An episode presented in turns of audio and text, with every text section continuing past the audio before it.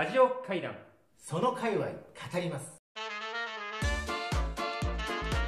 はい山村さん。ついにこの日が来ちゃいましてこの日が来まして苦節7年。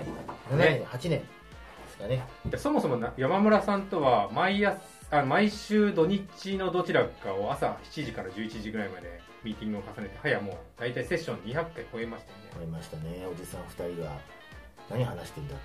朝からね、前半は嫁の愚痴から始まるってそうね。私がね私が嫁の愚痴から始言っちゃっていいの？まっていいじゃないですかねでさまざまなインプットしたことをそ語り合い。う語り合い。でもなんかそれがそもそもこれがラジオなんじゃね？っていう話になって早もう5年ぐらいですね。ついに。でラジオやりたいねって言っててゲストが決まんなかったですよね。ゲストが決まらなかったですね。ね。特に1回目は1回目を誰にしようかっていうのが大変なことですよね。今日ねゲストお招きしてますけどね。ただ僕らラジオやるにあたってラジオテーマどうしようかって話になった時にこれ今回のラジオラジオ会談会談階段ですね。うん。結局そのなんだ趣味思考とか興味がいろいろありすぎるんで、うん。なんか一個に偏ると飽きちゃうじゃない飽きちゃう我々がねね。我々が飽きちゃうからでなんかいろいろ言いたいじゃないというのと僕らなんか。知の探求したいじゃないですか。知の探求。そう。は命ですからね知の探求やっぱ深いじゃないですか。やっぱコーヒーならコーヒーとか花なら花とかっていうこうね造形を深めて博物学博物学を作りたいですね。作りたいですね。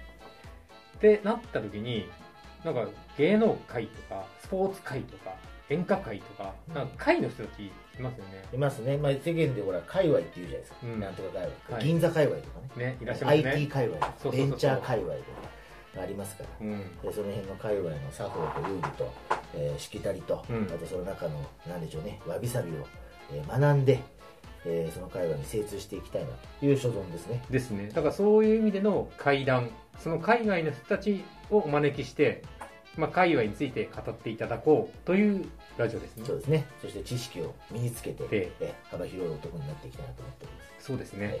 というですね、まあ、おじさんたち2人が、まあ、視聴率も気にせずにやりましょう、うん視聴率ね伸びますね。伸びますよ。聴取率っていうんですかね。あーそうラジオでいうとこの。2万人ぐらいが今聞いてるはずですね。そうそうそう。紹介なので、というわけで今日は1回目のゲスト。ねゲスト、うん。第1回目のゲスト本当に厳選しましたね。何人ぐらいから厳選しましたかね5万人ぐらい。5万人ぐらい。5万人から厳選したえでってことは5万回はあるってこと？がありますもう界隈はすごい多いんであの一個一個細分化していけばもう5万じゃ聞きませんので、うん。えーその中でいいんじゃないですか？第1回目にふさわしい。ふさわしいですあねの方ということで。まあ、というねプレッシャーをかけながらご登場いただきます。今日は昔話会。昔話会、うん。はい。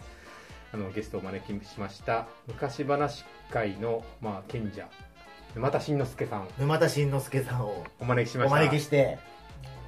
はい。じゃあ沼田さんどうもこんにちは。こんにちは。あのちょっとハードルが上がり 上がりすぎてて非常に緊張しますが、緊張します。だって5万人の中から選ばれたんですよね。そうです、まあ、1回目のテーマが昔話っていうのも渋いですからね。ええなかなかだと思いますよ我々。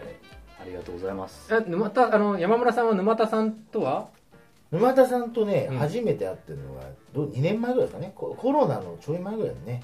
そうですね。ちょうどはい。食事会というかなんか仕事はい。のおあそうですね。疲れ会であって、でも全然ねお話もしてなくてちょうど今日席が本当真逆ぐらいにいたと思うんで、見た目のその丸みのあるボディーラインに似てる。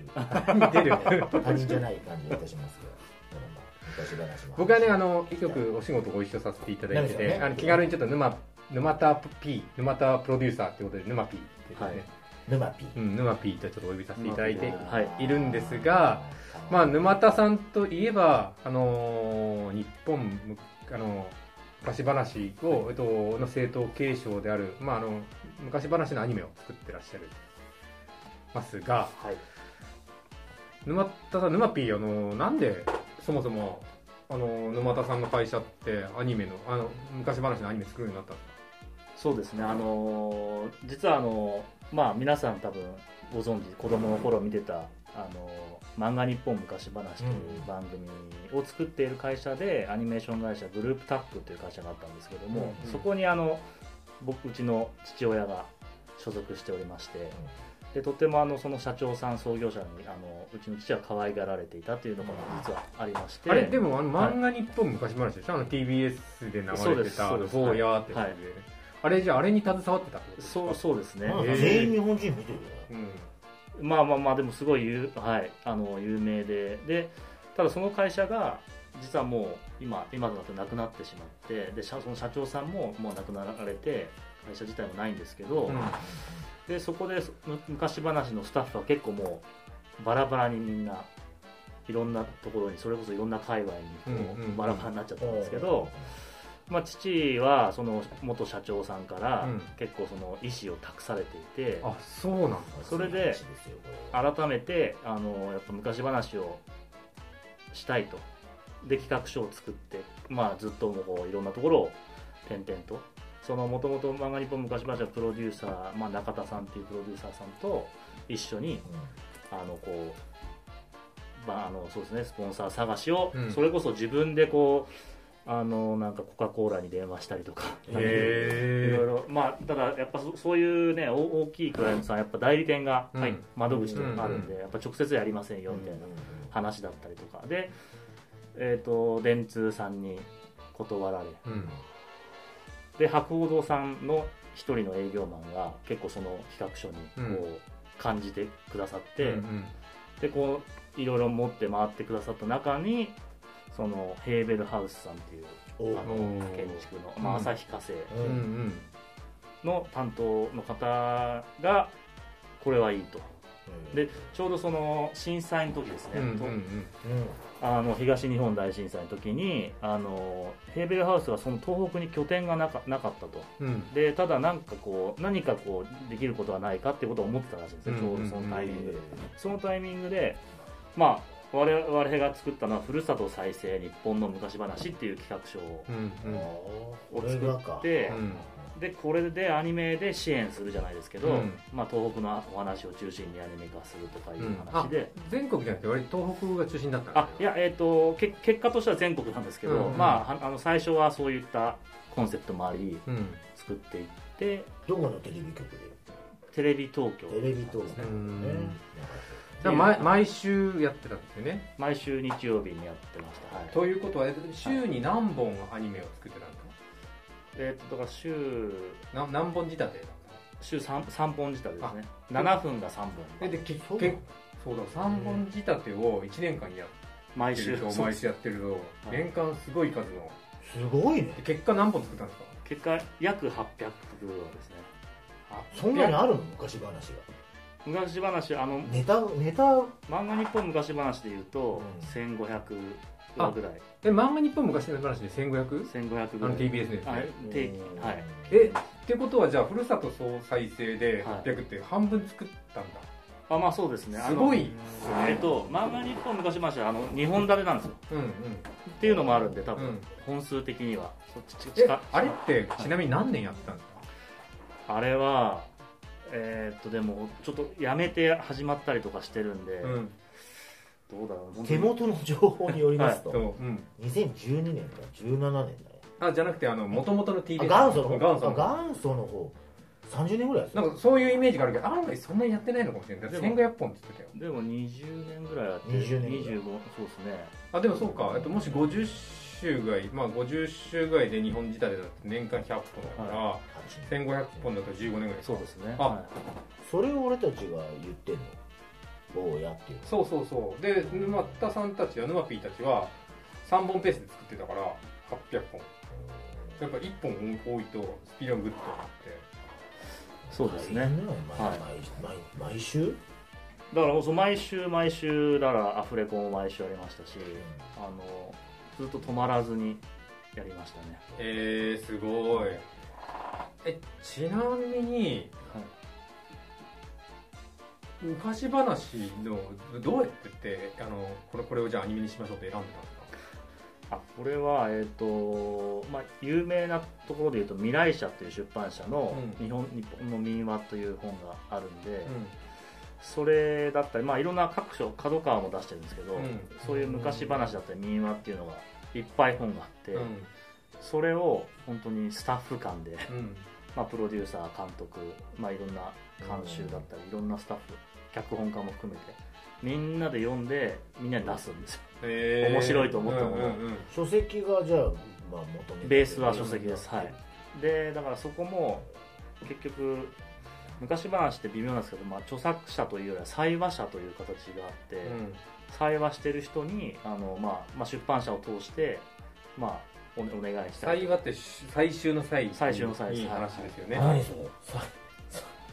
それ話者って人がいるの？はい。つまり昔話ってあの交渉文芸なんでうん。その地域でうんその口伝でこう伝えられてるから誰かが記録保存しないと残ってないんだよね。なるほど。その郷土史とかそういうところにだからそれの採集をした人ってことですよね。そうです。はい。一応その人にお伺いを立てる。まあ、お伺いというかなんかまあそうですね。おお支払いもしたりして、うん。あお金をはい、そうなの、はい。権利はい。みたいなののががある、はい、あって、はい。まあ、出版社にこうお願いしたりとか、うん。だから人によっては使っちゃダメって人も中には。うんうん。私がそこ手を加えてるからってう。んいうう、ん。はい。うんだからもも昔話って元のそのそもそもの形が何なのかっていう話が分かんなくなってて、はい。誰かが編集してはい。あの新しい話になってる可能性もあるそうですよねはい、なるほどね。奥深いですね、うんその沼さんの中でその800話の中であのいいいい話だなっていうのあるの？思い出深い。えっ、とですねあの具結構体の話だけど。あの昔話の中で一番怖い話とされてる話があって、うん。あの喫作落としっていう話があるんですけど、あのまあ、大分県の話で、うん。あの岩岳っていうですねあのタケノコタケノコじゃなくてシイタケというか岩岳っていう高級キノコキノコがあって、それが結構断崖絶壁にの結構さ栽培とあのふ増えると。ううん。でだからでも取りづらいんですよ。やっぱり断崖絶壁に入るから、はいである屈強な若者があのあそこの断崖絶壁にきっとあるはずだと。まあ見えないわけですよ。この下にあるわけで、うんうんでもそこって行っちゃいけない場所とされてるんですね、うん。あのその村では。うん。で行っちゃダメっていうのをいや絶対俺だったら大丈夫だみたいな感じで行くわけですよ。うん。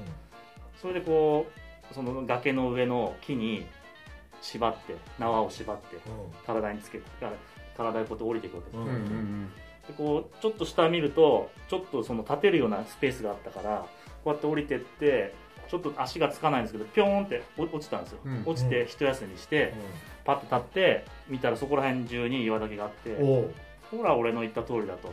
これだけ俺はたくさん取って帰ってやるって言って採あの採集して帰ろうとしたらその紐が伸びてたからピョーンと落ちたから届かないんですよ、あああああので帰れないんですよ、うんうん。それであのーでそで「おーい誰か」って呼ぶんですけどそこ行っちゃダメって言われてる場所だから、うん。誰も来ないんですよ。あそれでもう何日も何日もこう叫び続けてたまに通近くを通ってもなんか化け物の声が聞こえるっつってお余計来なくなっちゃって、うん。で最後1週間ぐらいかな。ずーっともうどうしようもなくて最後飛び降りるっていう。へえ怖い話。が。そういうのがあるんだねそういうのあるんです本当に。でそれの話が結構衝撃的で自分でもあの演出をさせてもらってうん。ややりました1話。っていう印象的な話えー、ですすごいね、でも今の話って、はい。えっと、昔話って、はい。なんかそもそもなんか教訓だとか、はい。まあそのなんだろうね、えっとまあ、教教訓、まあ、警その警告を鳴らすっていう意味の継承だったりとか、まあ、そのタブーだったり、はい。なんかそういうことをなんか物語に、と詰めえっとまあ、として語って地元の人たちにそういうことしちゃダメだよいいよとかこれ食べていいよ悪いよみたいなこととかを教えるっていう側面が昔話ってあるんですよね。そうですね。まさにそういうまあ今のはちょっとやっちゃダメだよって話ですけど、うん。まあいい話もありますし、やっぱりどっか教訓がどっかに含まれているのが昔話のあの特徴といいますか、はいだって降り降りてってピョンって言ったらもう一人でかいやつが下にいたとかそういう話じゃない。なんだよお前みたいな。今撮っていや、うん。そうそうじゃないですね。それは本当にこ本当に怖い話ででもなんか岩だけがいっぱい入ってるんだったら岩だけ食べながらこうこう思いやってねねそして岩岳になったみたいなね、もしくは別になんか一人で結構暮らせちゃったみたいなね。でそでそれで、えっとじいさんが下にいたっていうね。何年か前に降りてって、えーで同じことやったやつが岩岳を食って老けちゃって。そう。ね、あ来たのかっていう。なんだお前かっつって、ダメだよ降りてきちゃったっつって。俺もやっちゃったよって。二人で暮らしてるっていう。やっぱこう一人ああのそういうこう場所で一人でずっと生きていけないんですかね。で実際にいたんだろうね。うん。本当にこの話は、あー多分ね。かもしれないですね。はうん。で落っこって最後こう自ら。そうねそうね。うん。それかまあこの高級なキノコだからなるべくこうなんていうの？人に寄りつかせないために、うん。そういう怖い話をさあだから仕込んでいてね。そういう可能性もあり当ますね。もあるよね。食べちゃ絶対ダメだよとかね、これなんか昔話のこの守備範囲はあのいわゆるその本当昔々みたいな話なのか、はもし学校の怪談みたいなああいう新しい話も昔話みたいに扱うんですか？えっ、といや一応我々的には、あの大体江戸江戸ぐらいまでの話をああの昔話として、うん。あのやってましたね。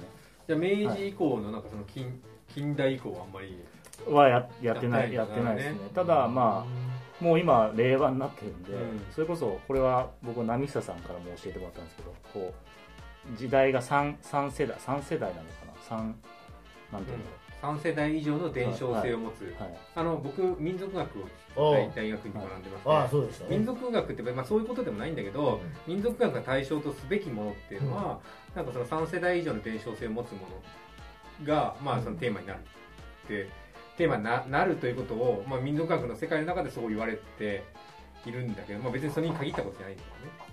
じいちゃん父ちゃん自分。そうそうそうそう、までその話がバトンタッチしてたらまあ一つの一つの、まあ、その伝承そう。でとしてでであの民民族文化だっていう、そうです。そういう話をお聞きするとやっぱりもう明治とかはもう多分3世代以上前にうんうんうんなるん。で今と今の時代にとってはもう昔話に含めてもいいのかなとは今は思ってるんですけど、はい、深いですね。深いんですよ昔話か昔話界隈深いですよなんか昔話界隈っていくとやっぱその大物がやっぱいて市原悦子さんっていう巨人がいるじゃないですか、はいはい。もうねお亡くなりになられたけど、だあの TBS のはい。えっとでもななんか前にちょっとお聞きしたんだけど石原悦子さんの、えっと、宮沢賢治のうん。話がなんかありましたあはいはいはい。あそうですね。あの市原悦子さん、まあ、僕も何度かお仕事はしたことがあってそう宮沢賢治の「まあ、よだかの星」あ豊かの朗読を市原悦子さんが本当に亡くなるちょっと前ぐらいに録音なんか自宅で録音したあのものがあって、まあ、それを実はなんか、まあ、今舞台とかでやられたりしてたんですけど、ん。なんか結構アニメ化できないかみたいな話は実はうちの方に来たりとかもしてちょっと検討は、まあ、まだ実現はしてないですけど音をベースにもうある音声をベースにアニメを作っていくんじゃな。いちょっと逆ですけど。だから我々世代、まあ、我々40代50代とかもっと上の世代とかは、あの TBS のあの漫画日本昔話を見てた世代は必ずその女性役は市原悦子さんはいはい。ね、でもじゃあふるさと創生っはてあれですよね、あのえ江本あそうなんです。江本ね明さんと松金米子さんっていうですね。えーっとまあ江本さんは多分まあこの顔を見れば誰も知ってるような、あの方ですね。名名優というか。で今息子さん方があの活躍もしてる、はい。で松金米子さんもあの多分見たら結構わかるんじゃないか。あのもともとあれ「笑っていいとも」とかにも出てたんですよ松金米子さん。へうん。いや普通にタタレントさんというか、うん女優さんと。で声優さんももともとやられてたんで、え、うんあのーえっ、と有名な役だとエイドリアンとかロッキーのエイドリアンの声とあか。あとディズニーのあのミセスポテトヘッドっていうトイ・ストーリーのなんか顔だけのうん。女奥さんバージョンとか、まあ、結構声優さんとしても有有名というかん。ベテランさんでその2人であのずっと我々の作ったやつはやってましたね。だから毎週毎週。主題歌しょこああそうです。主題主題歌は。あショータイムでやっていただいてはい。たんでそれがあのー2011年からはいはい。何年まで？2000えっと、2010 12 12 12か。からスタートしましたね、17ええ。18ふるさと巡りっていうのがそうですね、10えー、と19年まで確かやった気がするセレクションっていう番組までずっと、まあ、タイトルがちょっと変わったんですけど、はい、で今は、はい。じゃあその昔話漫画日本昔話を継承してほしいというこの熱い思いのバトンを受け取った沼田パパはい。が、はい。まあ、始めたそのふるさと創生はい。から始まって、まあ、それが終わってしまった。今現在じゃあ昔話はどどのように継承されてるんですか？今はですねあまああの言うとそのその時作ってたやつが実はえ MX で放送は実はしてるんですけど、うん。毎週火曜日に今も。そのテレ東で作ったやつ、はいはい。まあ、それで新規のものっていうのが実は作作られてなくてただその今、まあ、これはもうなんかあのこれこそナミッサさんとの出会いでもあるんですけど日本財団さんがですね海の民話の街プロジェクトというところところで今あの全国あのに海の街に伝わる民話をアニメ化してあのその街海の学びを継承していくみたいなプロジェクトを今やらしてそれが新規で作ってる昔話になります、僕ね沼はい。ピートはですね初めてあのコロッケ王子からご紹介いただいてですね。あれ？コロッケが紹介したの？そうなんです。コロッケ王子の自宅に遊びに行った時にあの昔話王子です。って紹介されて。えあの子ちゃわかんないけど。どういうこと？いいいいね。でそうだそしたら、まあ、親子代々なんか昔話を作ってます。えー。前から知り合いだ王子とはそのそうですね。なんか聞いてる人も王子って誰だ か王子っていうのがいるいるっていいんですよいいですあの 王子は王子ですから。まああのコロッケ界のね、はい。王子はいずれ来ますから。なんかお王子会みたいなのがあって。えっと要するに二代目だった。まおおまさに王がいて王子がいるからね。それで当時ね王子は王子会をやっててなんかサラダ王子ですとか紹介されたことあってえサラダ王子って誰って言ったらなんかどっかのそのファストフードのレタス全部やってますみたいな。あだって王子のとこもファミマのコロッケ全部やってますみたいなーでしょ？そうねそれでそういうなんか王子コンペみたいなゴルフがあったりとか、お王子の そういうそうね飲み会会とか飲み会があってで、えー。まあ、特に、まあ、おコロッケ王子も、まあ、独身なのでで僕も独身なのやでらしいよ だからそういう王子の会に集まってる女子たちが気になるよね、ね。本まあ、だからそういう王子からはいろんな女性を紹介して。当ね。いろんな女性をね、王族に入りたい。ね まあだからこれ王子たちが。王になった瞬間もう王子が入れないわけですね。王位あ継承そうであーそうです。ね。うん。そのつながりだって。そのつながりでだから王子の家で波下さんにお会いして。城でね。うん城で。私も行ったことありますそよう王子に紹介してもらってこれ面白いんじゃないかと。ちょっと私がやってる海と日本プロジェクトとちょっとご縁ができたら面白いんじゃないかなと思ったらちょっと沼田さんが。まあでも海辺とか海回りとか港回りはお話もやっぱりいっぱい埋もれてたりやっぱそうですなんじゃないね。やっぱあ山田の海だあのやっぱ島とかにはうん結構いろんなそれ独自の物語ってやっぱいっぱいあって。えやっぱりその海の宮の町プロジェクトでも、まあ、愛媛とか結構やってるんですけどやっぱ島のお話が多くて面白いですね。だから今回のそのプロジェクトに関してはもうその話の収集自体もだからそのちゃんと、えっと、地元の人たちと会話して、で作ってるってことですよね。そうですそうです。だから本当にこれだから僕はこのプロジェクトやって前に作ってた昔話とはなんか全然ちょっと作り方も違うのでそっか、うん。さっきの,、はい。あの本とか対話者からじゃなくて自分で取りに行ってる感じなんだまあそのそうですね地元のその集めてる方と直接お会いしはいてお話聞いたりしてだから結構ず贅沢な作り方というかうん。させてもらってて。で作ったアニメを、まあ、地元の市町村のまあ首長さんに「できました」ってお届けすると、まあ、作っていくプロセスでもね皆さんと多分いろいろやってるんですけど、うんでも届けると、まあアニメを作って届けるって結構じゃないですか。だいぶですよ、ねだいぶですよね。王子級ですよ、ね。うん王子っぽい、で王子が来たっうんていう感じで、まああの地元ではもう大歓迎でで結構そのアニメを使っていろんなあの取り組みを地元がしてくださるんですよね。そうですね。だからそのもちろん上映会もありますしうん。例えばじゃあここのお地蔵様があの、まあ、上映会やった後に実際にそのお地蔵様の場所までその上映した子供たちと一緒にこう、まあ、ワークショップというかフィールドワークをしてでまた地元のそのその博物館の人とかが説明したりとかあこのつお話さっき見たアニメはここに伝わってるんだとかいうのを見てみんな楽しんでくださるというか。なんかね作った作ったアニメはねね。地地元で舞台になっお芝居になったでしょ？あそうですそうです。あのまあそれも愛媛で小た小樽ヶ下っていう話があってその有志そのそこの島に住んでるなんか劇団というか、うん。が上映した後にその作ったお芝居を上演してくださって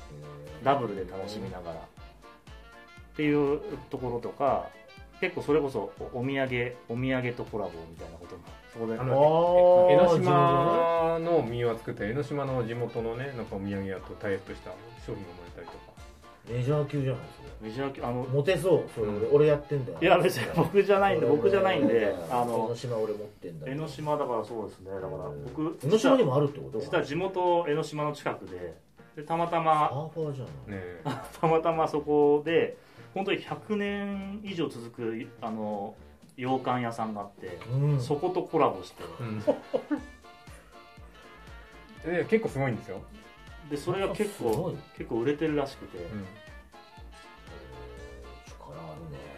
いやいやいやいやいやいやいや僕じゃなくて別にそのでもあれ、うん、昔その日本財団と組んで作ってる昔話は今27 27本本ですよね、で今年また15本ぐらい作るから、はい、42本大体42の市町村とコラボレーションしてる。うん。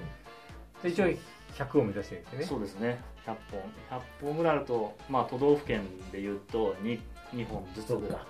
県日本。なれば、まあなんか横のつながりとかもまあでも市町村の数でいくと1700市町村あるから、あじゃあそれ一つ一個でもね。できればそう1700本作りたい。作りたいね。うん。まああ、ー1700本作ったらもうあれですよ歴史に残りますよ。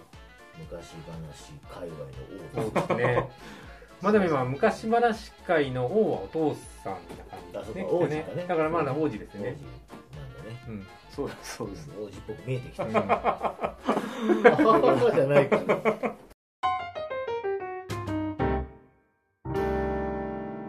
らラジオ会談。その界隈語ります